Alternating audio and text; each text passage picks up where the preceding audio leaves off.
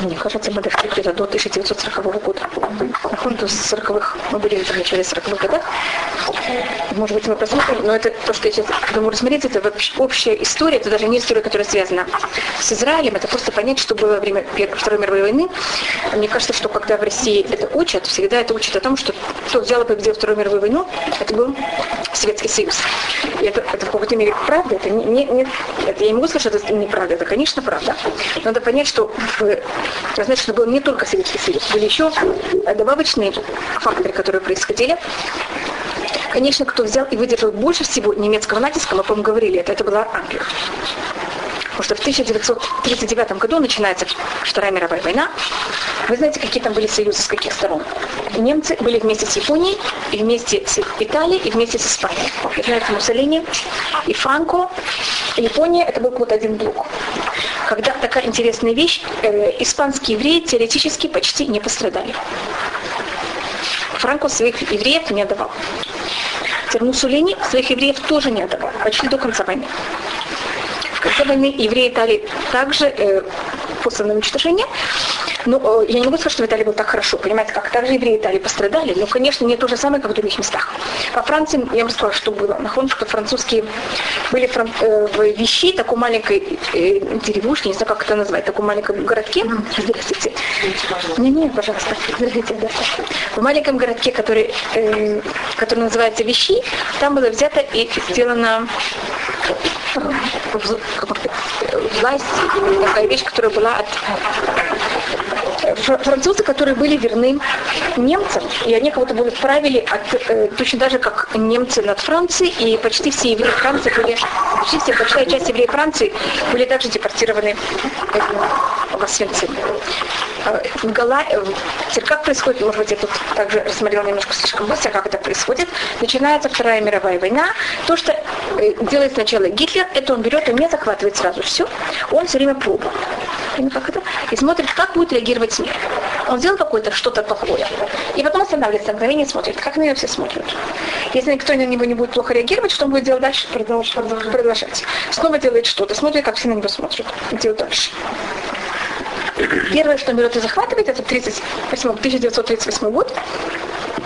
Это вы должны быть знаете, это э, вещь, э, это судеты, на русском тоже называется судеты, это в, Чехословакии, да, это в Чехословакии, он берет и захватывает этот район. Там была ешива э, в Нойтере, и э, тут стоял был Рошишива, и был его э, зять. И зять Рошишива, он э, Равайсмандер, он сразу понимает точно, куда идет Вторая мировая война. И он понимает в 1938 году, что Гитлер собирается уничтожить весь еврейский народ, который будет под его властью. Когда еще об этом никто не знает и никто не говорит об этом. Он пишет письма самому Айхману. Он пишет письма э, Папа Римскому. Понимаете, как? Он пишет письма всем. Его тесть над ним смеялся. Он ему говорил, ты пишешь письма э, Папа Римскому, ты еще думаешь, что он тебе поможет. Наоборот, Папа Римский сейчас радуется, что кто-то из его учеников взял и сделал то, что он и хотел. Это только в какой-то мере они говорят на словах, что они такие милостивые, по совершенно не так. Вы должны знаете, что потом, после Второй мировой войны, те, кто дали возможность, и через кого почти все немцы взяли глав, главаря, или как их там называют, кто были в голове, вы знаете, как они скрывались, как они могли там убежать в Южную Америку или в другие места, значит, в основном они убежали в Южную Америку. Знаете, как они скрывались? Им эм, Ватикан давал э, ложные документы и деньги. И он, понимаете, как это? Через них, через Ватикан, они разбегались по всему миру. Это известно достаточно. Э, и то, что я сейчас говорю, это просто, понимаете, это известные исторические данные. И он делает все возможное. Сейчас с 1938 года он это все понимает. Он о всем это пишет. И он о всем все время об этом говорит. Это какое-то ужасное состояние для него психологическое. Пробует все это предотвратить, у него ничего не получается. И, конечно, он сам своей семьей депортируется в Освенцим. По дороге он думает, что он еще кого-то, может быть, спасет. Он депортируется в 44 году. Значит, 38 до 44 -го. Понимаете, что он делает? У него это все документы сохранились. Все, что он писал кому, вся эта переписка в 44-м, как, и он, он на какое-то время взял и смог остановить уничтожение евреев в Венгрии. На сколько-то месяцев. Еще своих договоров всех. Потом не получается. Потом я рассмотрю, как это будет просто, когда я дошла до 38 года, я хочу сказать, что это было. Просто всегда рассматривается, почему евреи ничего не делали. Так вот я ему говорю, пробовали. Но когда Всевышний решает, есть случаи, когда мы ничего не можем так же сделать. И он тогда, когда он уже депортирован своей семьей, он берет и режет эм, двери вагона и выпрыгивает. Думает, что он кого-то еще сможет здесь спасти. Конечно, он никого не может спасти. Он как-то прячется за счет своих связей, ничего не получается. И вот вещь, которую он себе все время не мог простить, это что не был своей семьей в последние минуты.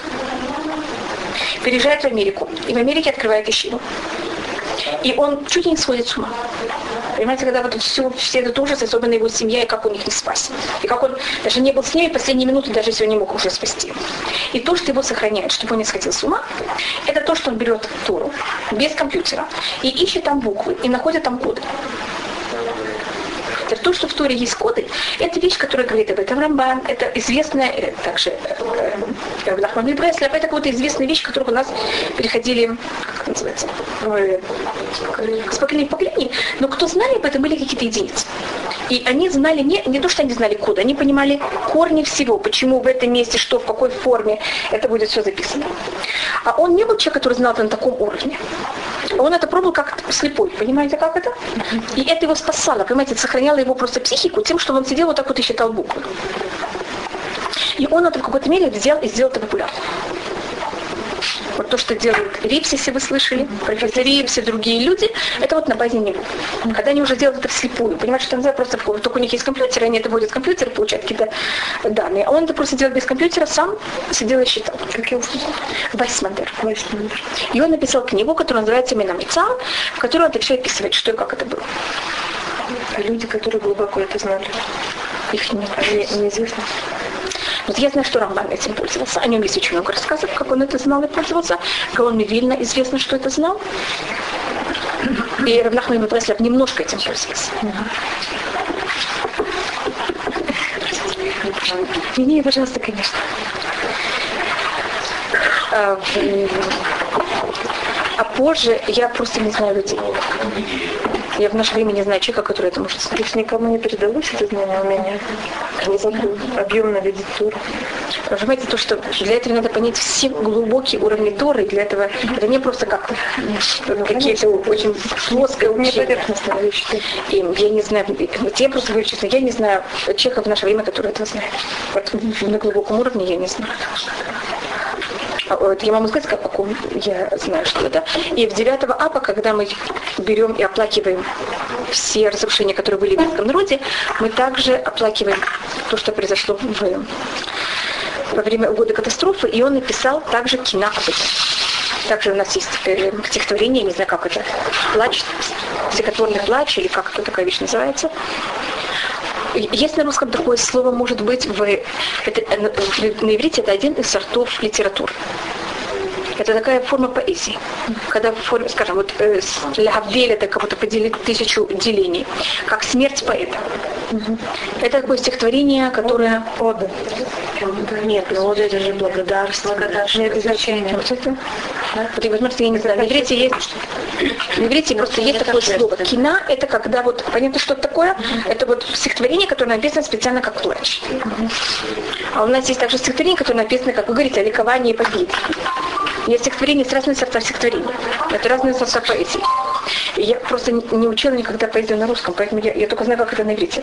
Вот как это на русском, когда переводить, я просто не знаю. На иврите это называется кино. Видите, есть для этого особое слово. Так он написал особую кино о, о уничтожении евреев, и он там говорит о, о том, как он видит народов, понимаете, он для него... И одна вещь, которых также э, в Израиле его книга Майнамица была запрещена до 1977 года. Почему? Потому что он э, его тоже, его тесть над ним смеялся все время. Значит, его тесть был Роша Шива. Он был тоже там в пещере, но не был Роша Шива. Понимаете, он был там один из преподавателей, но не... И он э, также переписывался с сионистами, которые были в Израиле, чтобы они помогли. И они не то, что не помогали, они, ему, они конечно, были те, которые привели к тому, что все, что он пробовал сделать, пошло на смарку. Мин хамица. Из э, узкого места, из стеснения. Значит, то, что он, он, он искал кто-то, кто помог, помог. Понимаете, как теперь Айхман, это особенно в 44 году. Извините, что я сразу прыгаю в 44 год. Просто, понимаете, я от него прыгаю, я говорю о нем в 38-м, прыгаю в 44 Потом я это рассмотрю немножко по порядку. в 40, э, немцы значит, распространяются по Европе, пока они захватывают э, Венгрию и Румынию. Теперь Венгрию, Венгрию они захватывают намного относительно позже.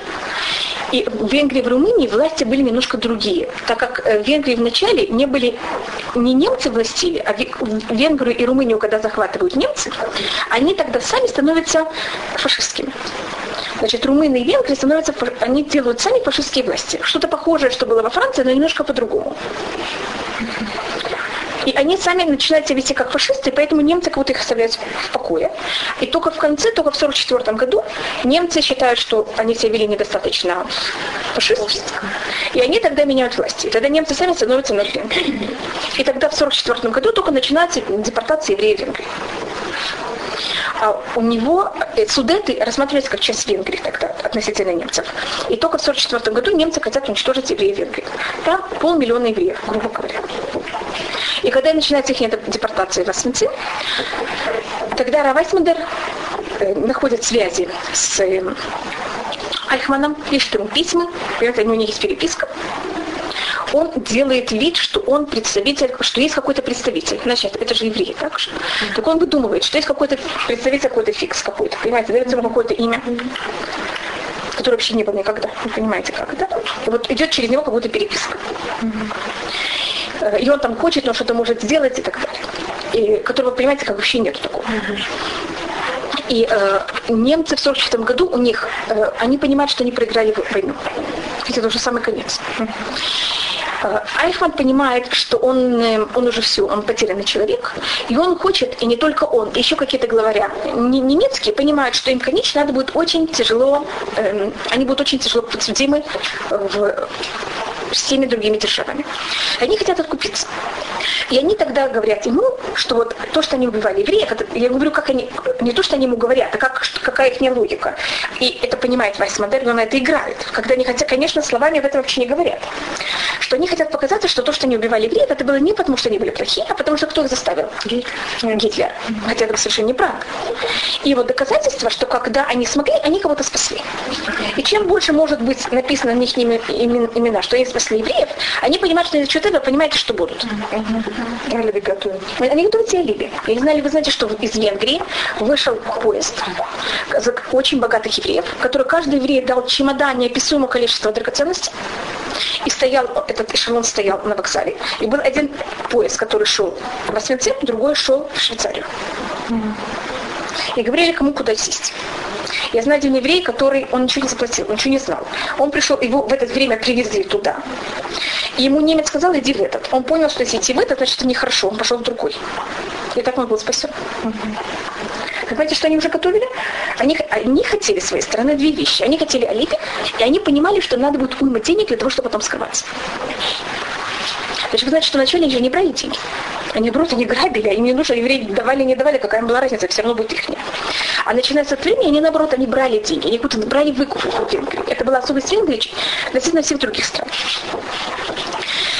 А, так это то, что хочет Айхман для того, чтобы он хочет деньги первым делом, и что он хочет вторую вещь? Алиби. А, э, но у Айхмана есть еще одна проблема, что Гитлер, он же не может сказать Гитлеру.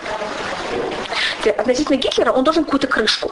На русском говорят крышу, крышу какое-то покрытие. Как, -то, как это можно объяснить? И в, Германии вся война, она истощила, истощилась полностью, если была истощена. У них машины все, колеса, понимаете, как это? Ими какая страна не дает никакие части, э, запчасти. И им нужно вот какие-то запчасти.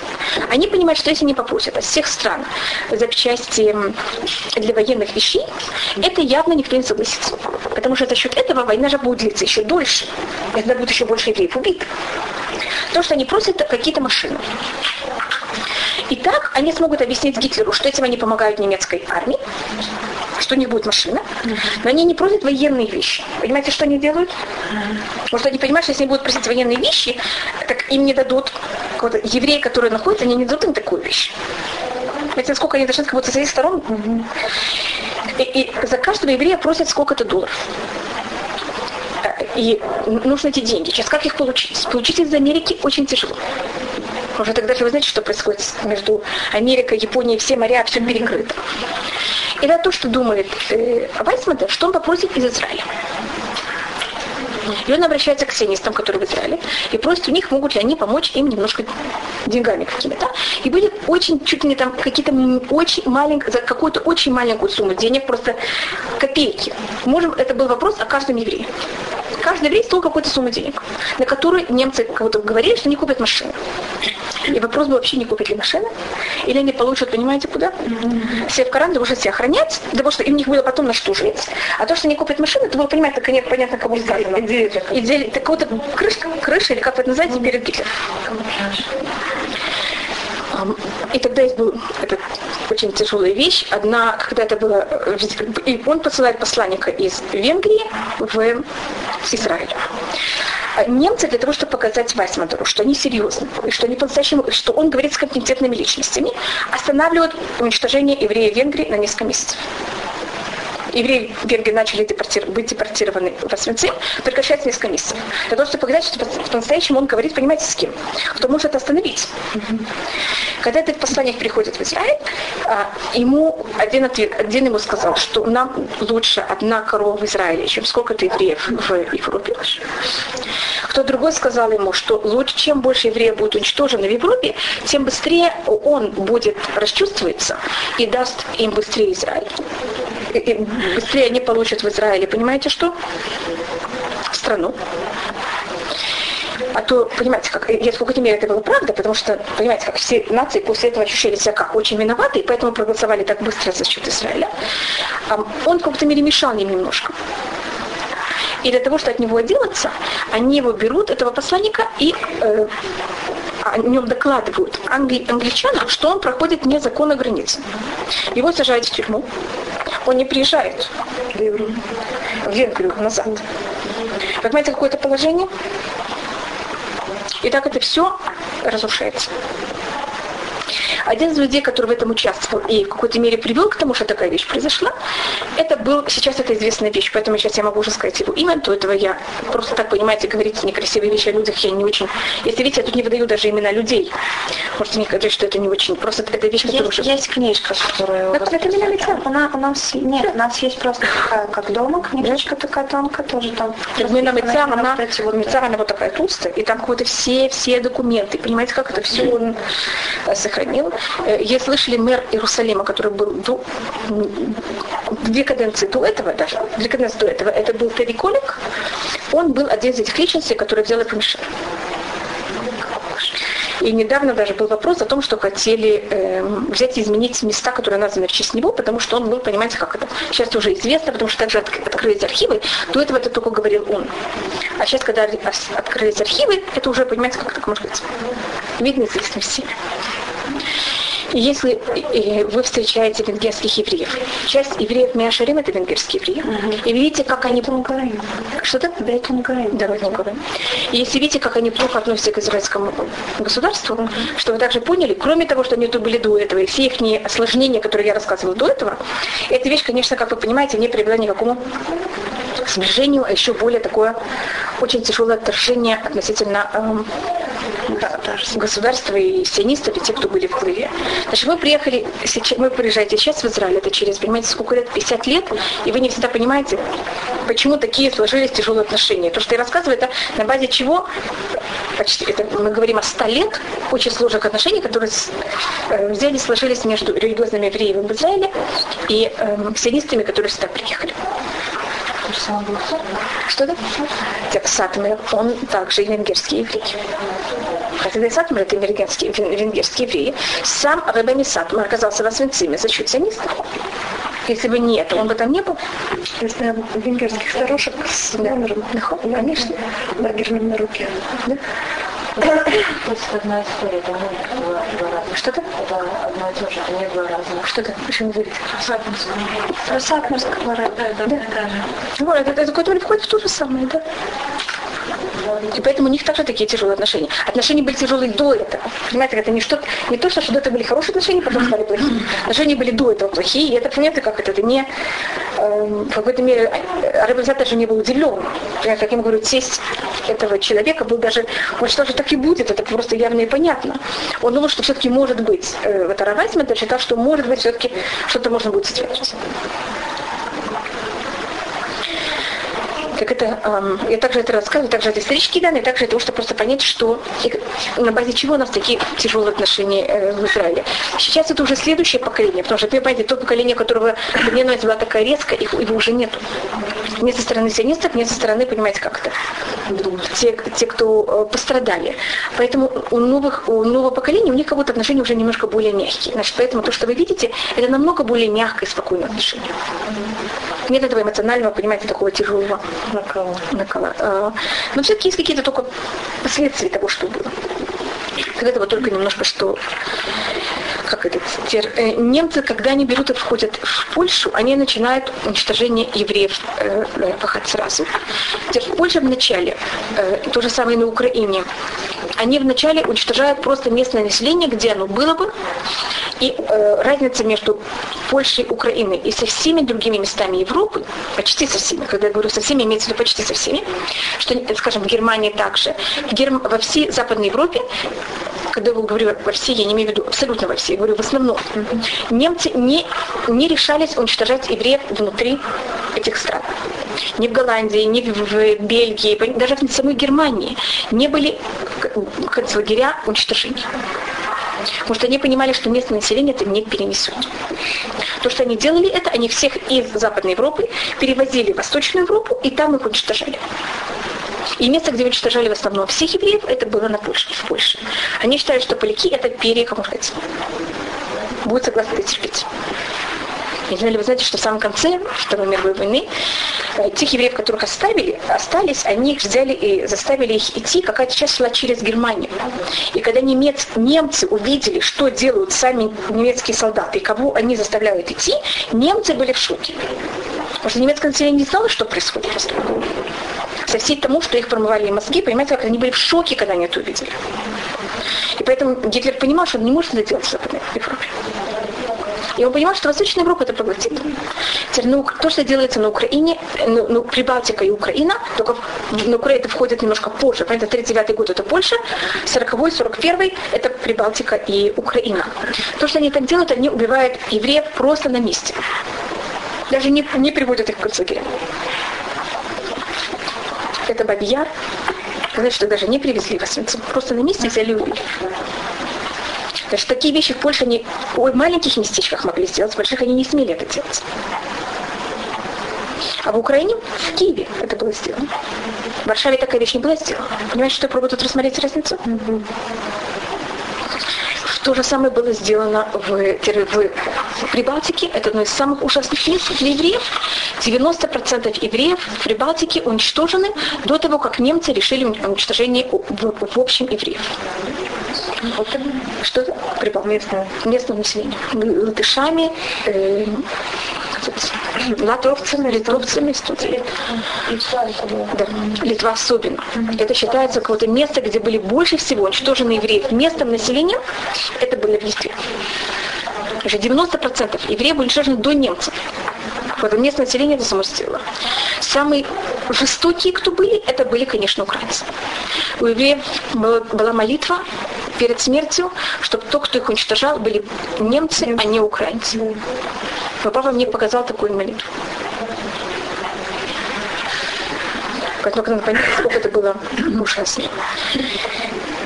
И теперь немцы сначала, они, как я говорю, просто берут, и вы, должны быть, читали или знали, что они просто брали и застреливали евреев, пока они видят, что это просто невозможно, у них не хватит для этого чужения оружия или как-то.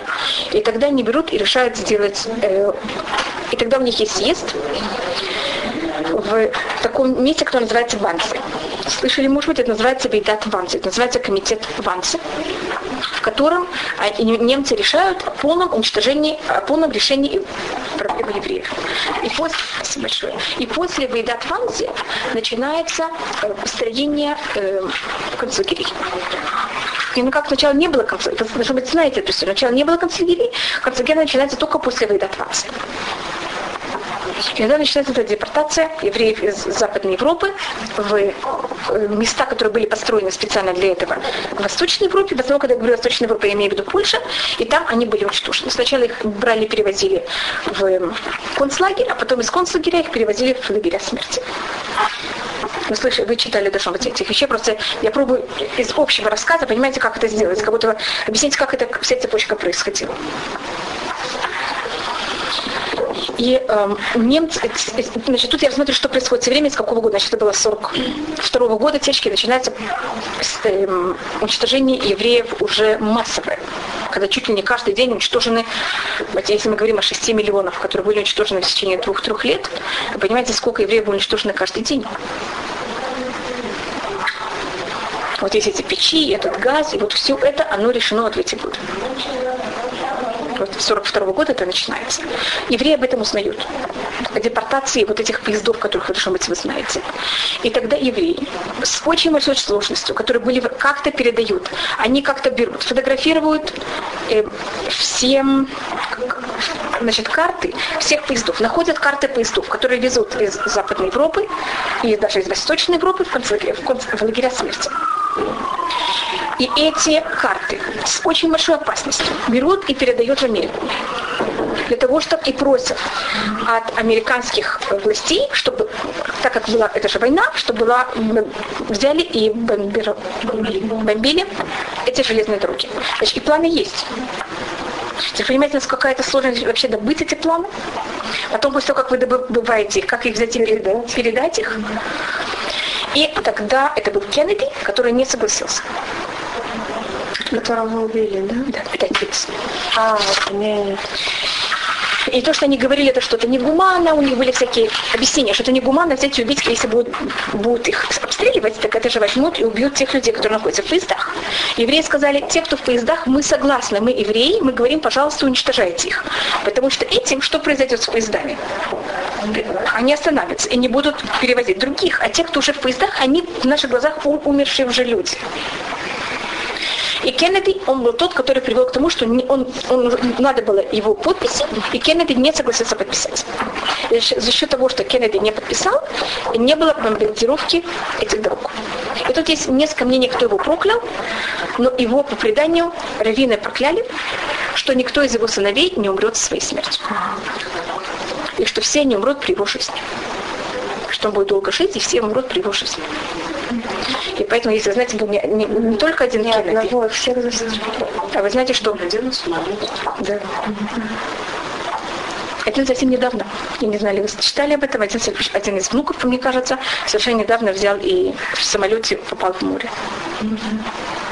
Это у них, вот, понимаете, вот все время у них вот такие какие-то странные истории происходят в их жизни. Угу. Я не знаю, это так или не так. Я просто вам рассказываю, что... Я читала историческую справку о смерти Кеннеди, что там очень много совпадений, абсолютно необъяснимых. Это ученые уже почитали сильно.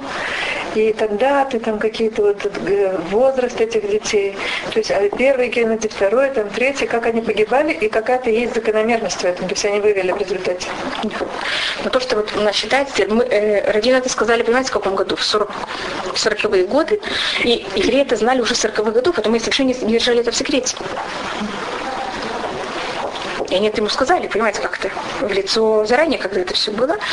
И мы просто только то, что мы видим, это вот последствия, как это было. Но понимаете, это проклятие не только этих раввинов, которые это ему сказали, это проклятие всех этих миллионов людей, которые за счет них, за счет него э, были уничтожены. Э, начиная, может быть, это тоже вам говорила в начале, что в 1938 году, даже в 1939, немцы абсолютно разрешают евреям, кто хочет выехать из Германии. Если у вас есть какой-то заграничный паспорт, пожалуйста, выезжайте. Евреи стоят в Берлин, когда сфотографируют Берлин в эти годы, стоят очередя, неописуемые очереди. 38 Начиная с 38 Течки это происходит начиная с 36 -го. В 36 году начинаются Нюрнбергские законы. Вы знаете, что такое Нюрнбергские законы? Это законы, которые ограничивают евреев в плане экономики и в плане дистанции, что они не имеют права быть вместе с неевреями, запрещены смешанные браки. Там у них были всякие ограничения заниматься в смешанных школах, там были всякие отделения между евреем, евреев и неевреев. Есть сжигание всех книг, которые были написаны евреями. в Берлине. Вы слышали такую вещь? Взяли все книги и сожгли. Есть Кристалнахт. Это хрустальная ночь. Да. Когда взяли э, немецкие, э, это не было совсем солдаты, это были фашистские, не да. Не знаю, как, так их называете, немецкие. Они брали и просто громили все еврейские магазины и синагоги. И почему это называется «Хрустальная ночь», потому что громили у магазинов, у них же есть стекла. Поэтому то, что слышали всюду, всю эту ночь, это был грохот этих стекол. И все синагоги в Германии подошли. И также, э, так как э, все еврейские места, они были застрахованы. Если сейчас евреи бы потребовали страховку, все страховые агентства, они бы разорились. Тогда заставили евреев, чтобы они не пользовались этой страховкой, а сами покрыли весь ущерб. Я там не вхожу, понимаете, всех, э, а то это надо просто учиться самостоятельно, все отдельно совершенно это. Мы тут проходим об этом, так сказать, очень бегло все. И э, это вот то, что значит, они уничтожают все, что связано как-то с евреями в Германии в это время. И евреи стоят, как я говорю, в очередях рядом с любым посольством, согласны поехать в любое место мира. И никакая страна не дает возможность нам никуда поехать. Потом все говорят, что не понимаете, как не виноваты, и они даже не знали, что немцы хотели сделать. Но евреи умоляли любого государства. Теперь мы рассмотрели тогда, что Англия, она взяла в 1939 году, это с 36-го начинается. С 38 это уже поднимается вообще неописуемо как. И тогда начинается очень большой наплыв евреев из Германии. С 36-го постепенно. Когда, чем положение более накалывается, понимаете, что происходит? Больше евреев стараются убежать из Германии. Теперь евреи не знают, куда бежать. Бегут, куда им только соглашаются их принять. Большая часть евреев переходит во Францию. Но, как вы знаете, немцы потом входят во Францию. Какая-то часть евреев входит, переходит в Голландию и Бельгию. Голландия относительно очень много приняла евреев. Но потом немцы входят в Голландию и Бельгию.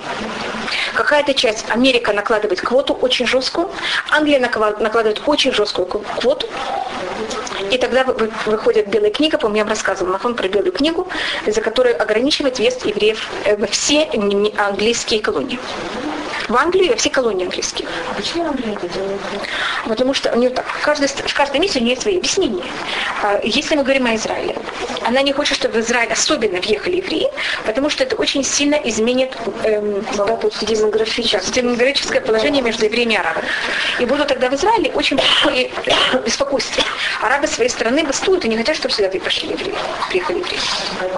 В 1938 году, по-моему, я говорю, что была вода Тпиль. Это решение отделения Израиля, потому что начинает приезжать очень много евреев, и местное население согласно. Э, что это? Они не хотят, чтобы было, когда приезжает очень много беженцев, экономический уровень страны понижается. Потому что есть очень много рабочих рук. Он тогда не был такой сильный относительно. В Англии, в, где был очень сильно антисемитизм, считался даже чуть ли не выше, чем Германия, это была Франция. Он мне рассказывал, он это был либо Пололь, там было положение очень тяжелое. В, в Англии относительно этого не было так сильно. Э? Да, но они не считаются, что они так любили евреев. Там был скрытый антисемитизм, не открытый. Замаскирован. Во Франции был абсолютно открытый антисемитизм. В Германии вообще ужасный. В Англии это было очень скрыто. Я не знаю, вы знаете, это, там был Чемберлин, потом там стал э, Черчилль. Вы знаете, как там, что там было? Чемберлин считал, что Германия, я говорю, что происходит в 30 в 38 37 году, до 38 года Чемберлин, он находится у власти в Германии, в Англии, и он считает, что э, Гитлер, ну, надо ему, он хочет немножко поесть, давайте дадим ему поесть, и если он поест еще немножко, что он станет? Добрый что добрый, слитер, святой. Но, но сколько человеку надо? Понимаете, как сколько Германии надо? Вот он захватывает и захватывает. И, и, и понимаете, как Чемберлин все время молчит и молчит и молчит. И в Англии начинается уже немножко какое-то отношение, что Англия, она тогда была единственной державой Европы. И Германия кого-то начинает, понимаете, как-то слишком сильно поднимать голову. Вот Ворл сразу очень резко победить Германию, или наоборот, как-то терпеть немножко. Чемберлин считает, что надо терпеть. И когда они врываются в Судет, это уже считается, что он вообще переходит все грани. И тогда во Фран... в, Герма... в Англии вообще мнение общества очень резко меняется. И все время оно как будто было против Чемберлина. Но тогда-то вообще, как будто Чемберлин полностью показал, что его политика неправильна. И тогда приходит к власти Черчилль. Теория Черчилля была, у Черчилля, я не знаю, вы знаете, он написал историю о того, все, что он считает, и все его идеологии, все-все. Это вот, вот такие книги умных я когда-то это читала очень давно, я уже что помню от этого. Так э, он, его теория была о том, что есть в мире две противоположные силы. Значит, есть демократы, и есть Советский Союз и Германия. Это две тоталитарные страны. Угу. Когда в Германии это нацизм, а в России это коммунизм или социализм. Социализм считает, что нет нацизма, национализма вообще. Находит аннулирование э, национализма, а Германия точно наоборот. Вот теория Черчилля, то, что должно было быть, это что они должны, так как их идеологии абсолютно противоположные, они должны были взять один другого раз, разорвать, а демократы, демократии должны были стоять рядом, понимать, как сложа руки, смотреть, как они один уничтожает другого, а потом будет демократия царить во всем мире. Как вы знаете, то, что было у них более общего, это не идеологии, а то, что они были диктаторы. И поэтому Сталин э, с Гитлером нашли великолепный общий язык. И они даже сделали между собой союз, как вы знаете. Это факт, не нападение. Да, это э, э, Риббентроп э, Молотов, у них же был союз между. Но за то, что они были диктаторы, их намного более объединяло, чем какая-то идеология. Идеология это была только поверхностная сторона. Это, по не было их не настоящей идеологии, это только было для красивых слов, можно сказать. И в когда Чеча приходит к власти, у него он, теория у него совершенно меняется, он тогда считает, что надо взять и начать свое время. А как он рассматривает, э, что делать, то, что называется, мушевод в э, всех колониях, это немножко другое. Понимаете, в каждом месте э, Англия, у нее была такая теория. В этом мире правит нефть, в предыдущем мире правит правда. Предыдущем мире? Правда. А в этом мире правит нефть. А нефть, как вы знаете, гора. Понимаете как? И вот это считалось мото э, английских это они это не говорили, может быть, открыто. Понимаете, как-то? Но в закрытых, э, в закрытых сказать, комиссий, или как вы такие вещи называете, это они совершенно не стеснялись говорить. И на это была построена их политика. А потом для того, чтобы это было красивее, они это мы скрывали. А, положение было, значит, значит, Англия, она всегда рассматривается как очень гуманная, хочет хотя бы тексте показать. Во время Второй мировой войны она совершенно не была гуманной. Скажем, как пример может быть, так вот то, что я рассказала, что была белая книга, которая запрещала въезд евреям в Израиль. И также в Англию была наложена очень тяжелая квота. И также было то, что они да разрешили въезд в Англию, это было, это называется киндер-депортер, это они разрешили привести маленьких детей из Германии детей где-то там в возрасте до 10 лет, до, 12, до 17 лет даже каких-то дети привезли родители. Родители хотели спасти все, что возможно. Так взрослых они не брали, а они взяли какой-то э, сколько-то тысяч детей, они согласились взять. И этим детям было не очень приятно, как вы понимаете, их поселили в чужие семьи. Их поселили обычно в северные места в Англии.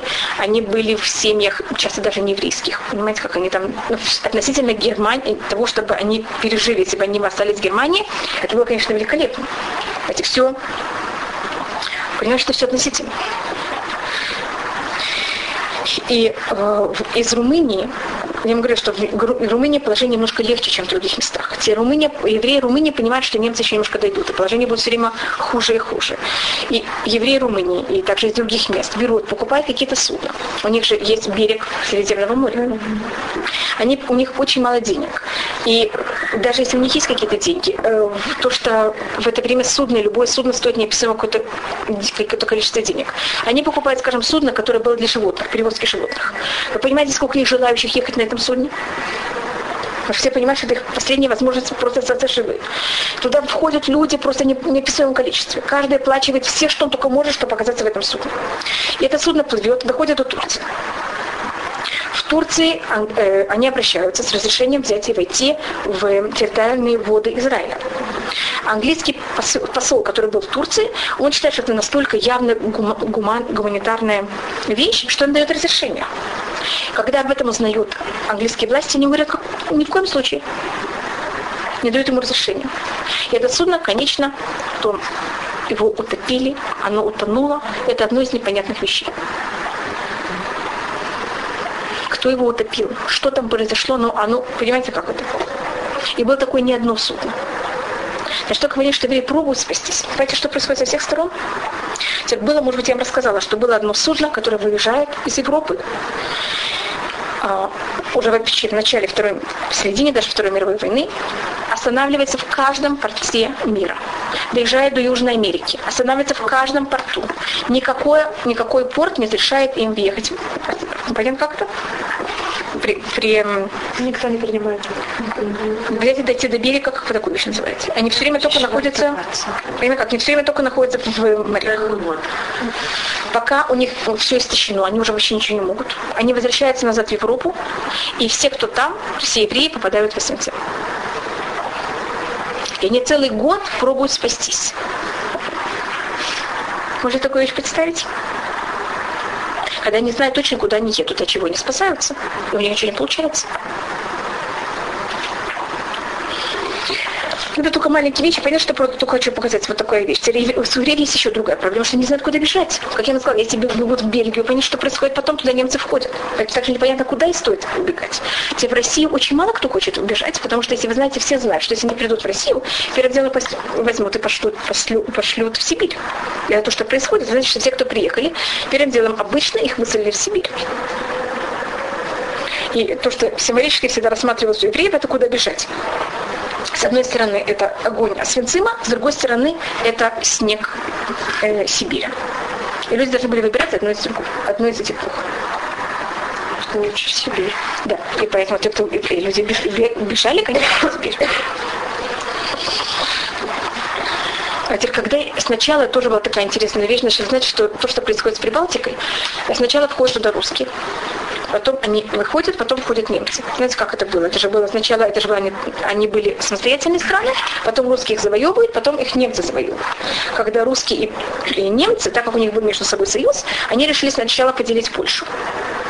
И тогда поделили Польшу, русские взяли половину, немцы взяли половину, а потом немцы взяли и захватили все, что они дали России. Все, что Россия забрала. И начали взять и проходить по России. Знаете, как это? Слышали, может быть, о всем этом. И я знаю нескольких э, людей, которые считают, это были спасены. Теперь, когда русские пошли, все, кто принадлежали каким-то партиям, которые не считались коммунистическими, они их всех взяли псы, послали. Вот я знаю одну женщину, которая у нее были двое маленьких детей, ее решили взять э, и отсосать в Сибирь, потому что там, ну, не знаю, была жена равина. И у нее на руках был маленький ребенок. И ей сказали, куда ты едешь в Сибирь с младенцем? И у нее чуть ли не из рук забрали этого ребенка. Я понимаю, что с ним произошло. Она с более старшим ребенком взяла и осталась в Сибири. Теперь, что бы с ней произошло в Сибири, никто не знает. Ну, просто понимаете, насколько никто не понимал, где, что такое хорошо, что такое плохо, где можно остаться живым, где нет. В это время у нас, конечно, положение ужасное, но у нас есть в это время какие-то несколько, если можно сказать, таких эм, вещей, которые, которые Всевышний все-таки показывает свою руку также. Это рассказывается о Юсефе, что когда Юсеф берет и продан в Египет, и у него положение не только физическое, что он ужасно, понимаете, человек вдруг свобода человек становится рабом, а также психологическое состояние. Вот ему кажется, что, что его брать, его продают. Вы понимаете, какое это ужасное состояние? Есть даже вопрос, что он думает о Якове, потому что Яков же его послал к братьям. Так его папа тоже хотел продать, или папа о нем да заботится? Понимаете, какой-то вопрос даже, который он не знает, какое отношение. Понимаете, в каком положении ужасном он находится? И говорит на это, в это время Раши, что когда э, он взял, и, их, и арабы его взяли на этом караване, а они всегда, арабы несли нефть, везли нефть. Ведь с, с периода э, Юсефа мы знаем, что арабы перевозят нефть. И слово нефть написано вот так вот нефть, как мы его и говорим. Да. Э, и а в этот раз они вместо нефти взяли и перевозили пахучие вещества. Вы понимаете, что Иосифу, что в этот момент есть пахучие вещества или нефть, это помогает или нет? Мне кажется, никак, вам все все равно. Но то, что были в это время как раз пахучие вещества вместо нефти, это показало Юсефу, что Всевышний с ним. Вот такой, понимаете, как то Такое ужасное состояние, но как будто не мог. Как будто Всевышнему подает такую маленькую ручку. Даже не ручку, а маленький пальчик. Так вот этот ужасный период, который просто невозможно себе представить, какой-то ужас, есть у нас вот такой маленький, я даже не знаю, как это назвать, какая-то искорка или что-то.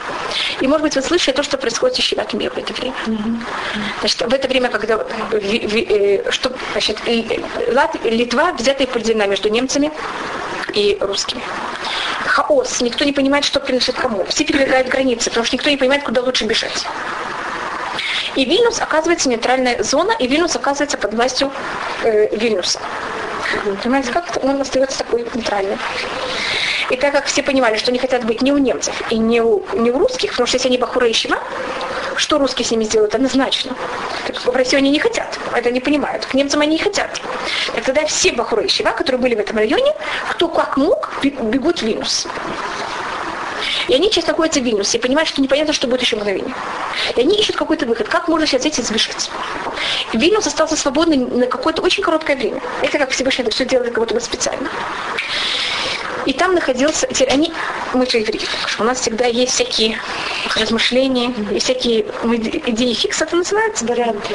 Они нашли, что есть какие-то острова, э, которые были когда-то под властью Голландии, когда они были под властью Голландии, которые э, голландцы, э, там было очень мало населения, и Голландия тогда объявила, что кто хочет туда приехать, она ему дает э, подданство, дает ему разрешение въезда.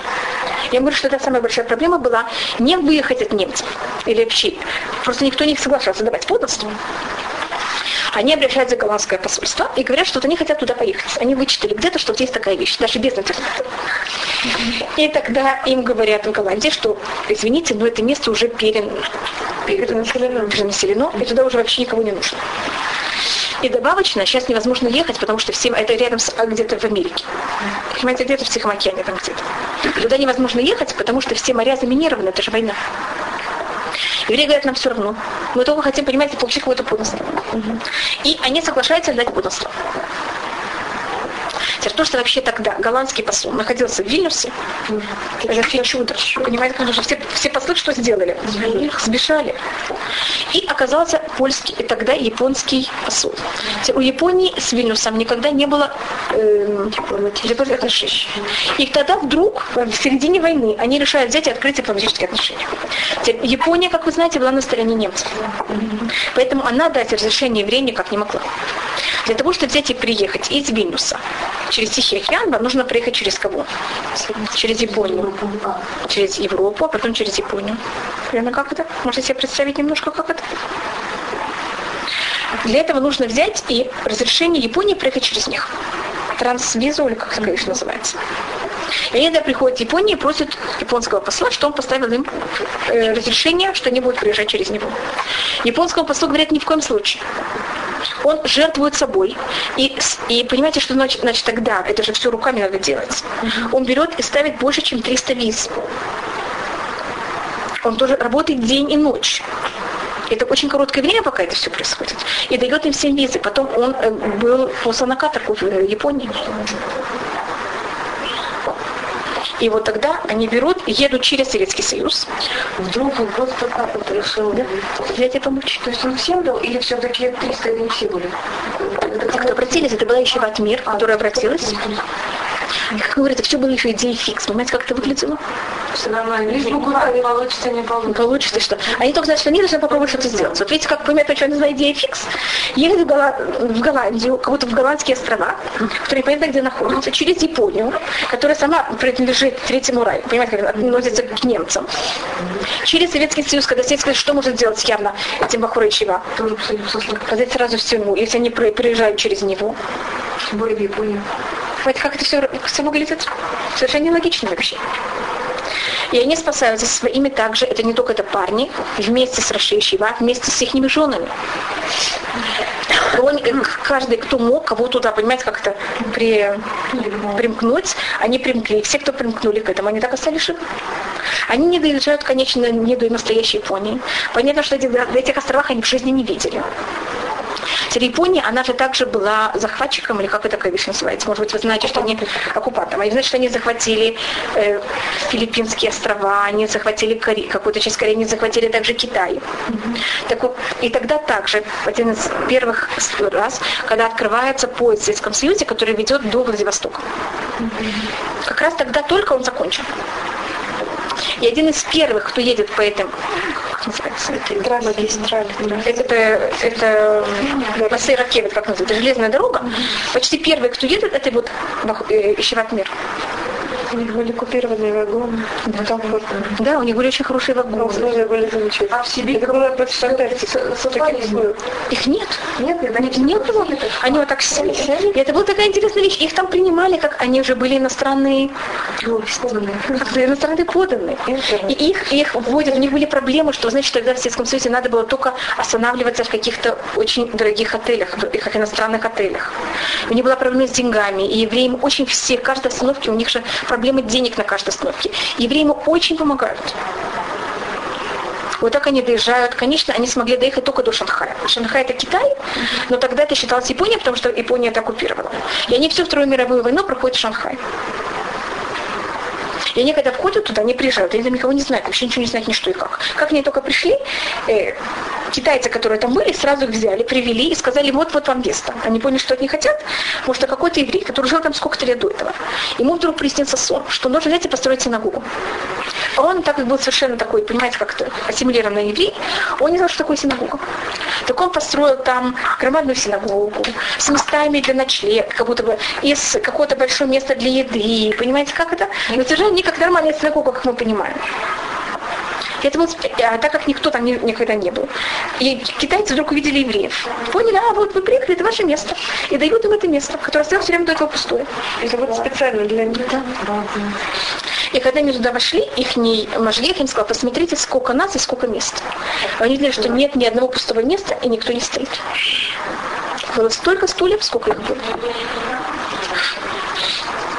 У них там были неописуемые, это вот один из рассказов, как это было. И они учили, им тогда э, их Машгех и Гоша Шиваем сказал, что их Всевышний спасает только для того, чтобы Тура смогла быть передана следующему поколению. И должны понимать, что весь мир сейчас горит.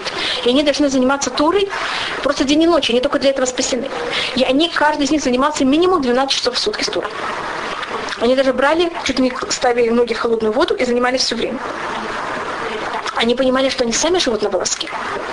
Теперь японцы э, хотели все время уничтожить. Эти немцы узнали, что их там. Понимаете, достаточно крупное количество евреев. В Японии немцы им все время говорят, возьмите, уничтожите этих евреев. Депортируйте, делайте с ними что-то. Немцы, японцы хотят их все, все время убить.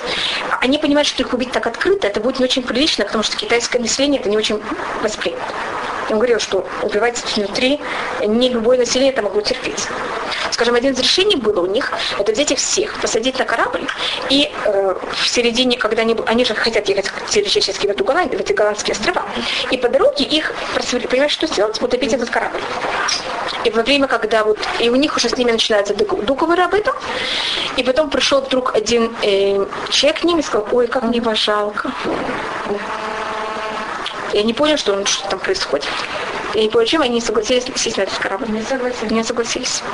А этого потом взяли и убили. Чеха. Теперь вы знаете, что японцы, они же очень жестокие. Вы знаете, кто придумал вот эту вещь, как штифат мох, как это называется на русском? Промывание, промывание мозгов. Вы знаете, что такое промывание мозгов психологически? Кто выдумали, это были японцы. Знаете, как, как это делается? Это ужасная жестокая вещь.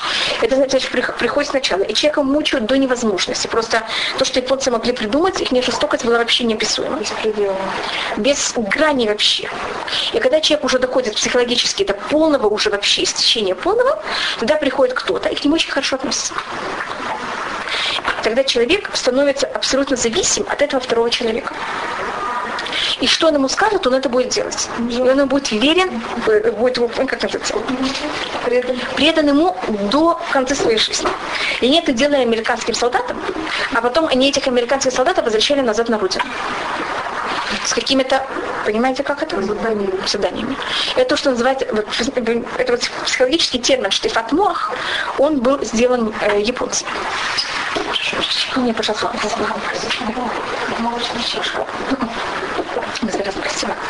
Сейчас зато это благополучно используют американцы. Да, но я просто говорю, откуда это...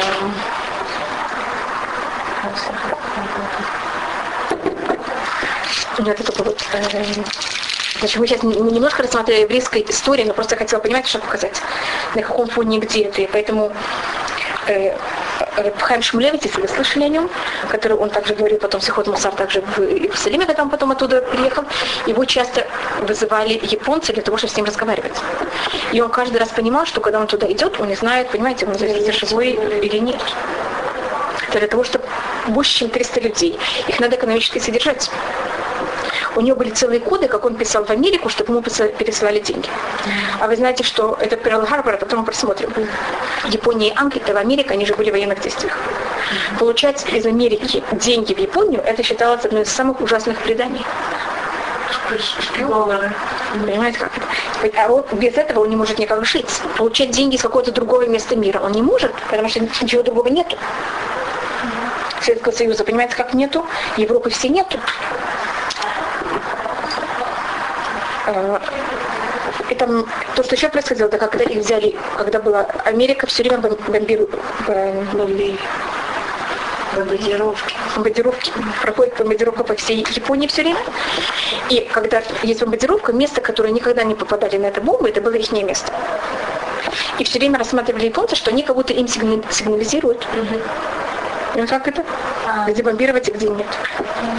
А местное население было всегда уверено, что у них никогда не попадает бомбы, и когда были бомбежка, они все туда прибегали. Как эта книжка называется? Которая... Это есть, называется «Ляш Лишеват мир». Есть такая книга. Есть, есть какая-то художественная книга, которая про это говорит на иврите? Я не знаю. Я знаю на иврите. Но мне кажется, что тут написала в этом также перевел это немножко на русский. Как это называется? Цилат и Шилат? Да. Должно быть здесь, может быть, да? Что-то? Вас? Да. Не, не, тогда был Трумэн. То сначала был, сначала был Рузвельт, потом был Трумэн. Кеннеди тогда не был э, президентом, он был только один из очень важных чиновников, он, э, он заведовал э, авиацией. То есть евреи в открыто не могли убежать в Америку? Нет, была квота. А почему тогда прокляли Кеннеди? Ну, потому что он заезжал, потому что нам нужно было его подпись для того, что самолеты бомбили. А он сказал, что не соглашается. Что не президент решает? Не, ну если не, не, не каждый решает президент. Ну это я вам только... Если видите, я вам рассказываю все, как, как оно было. Я не... И если кто-то не виноват, я на него не пробую ничего вешать. Я не говорю, что Рузвельт виноват, если виноват Кеннеди.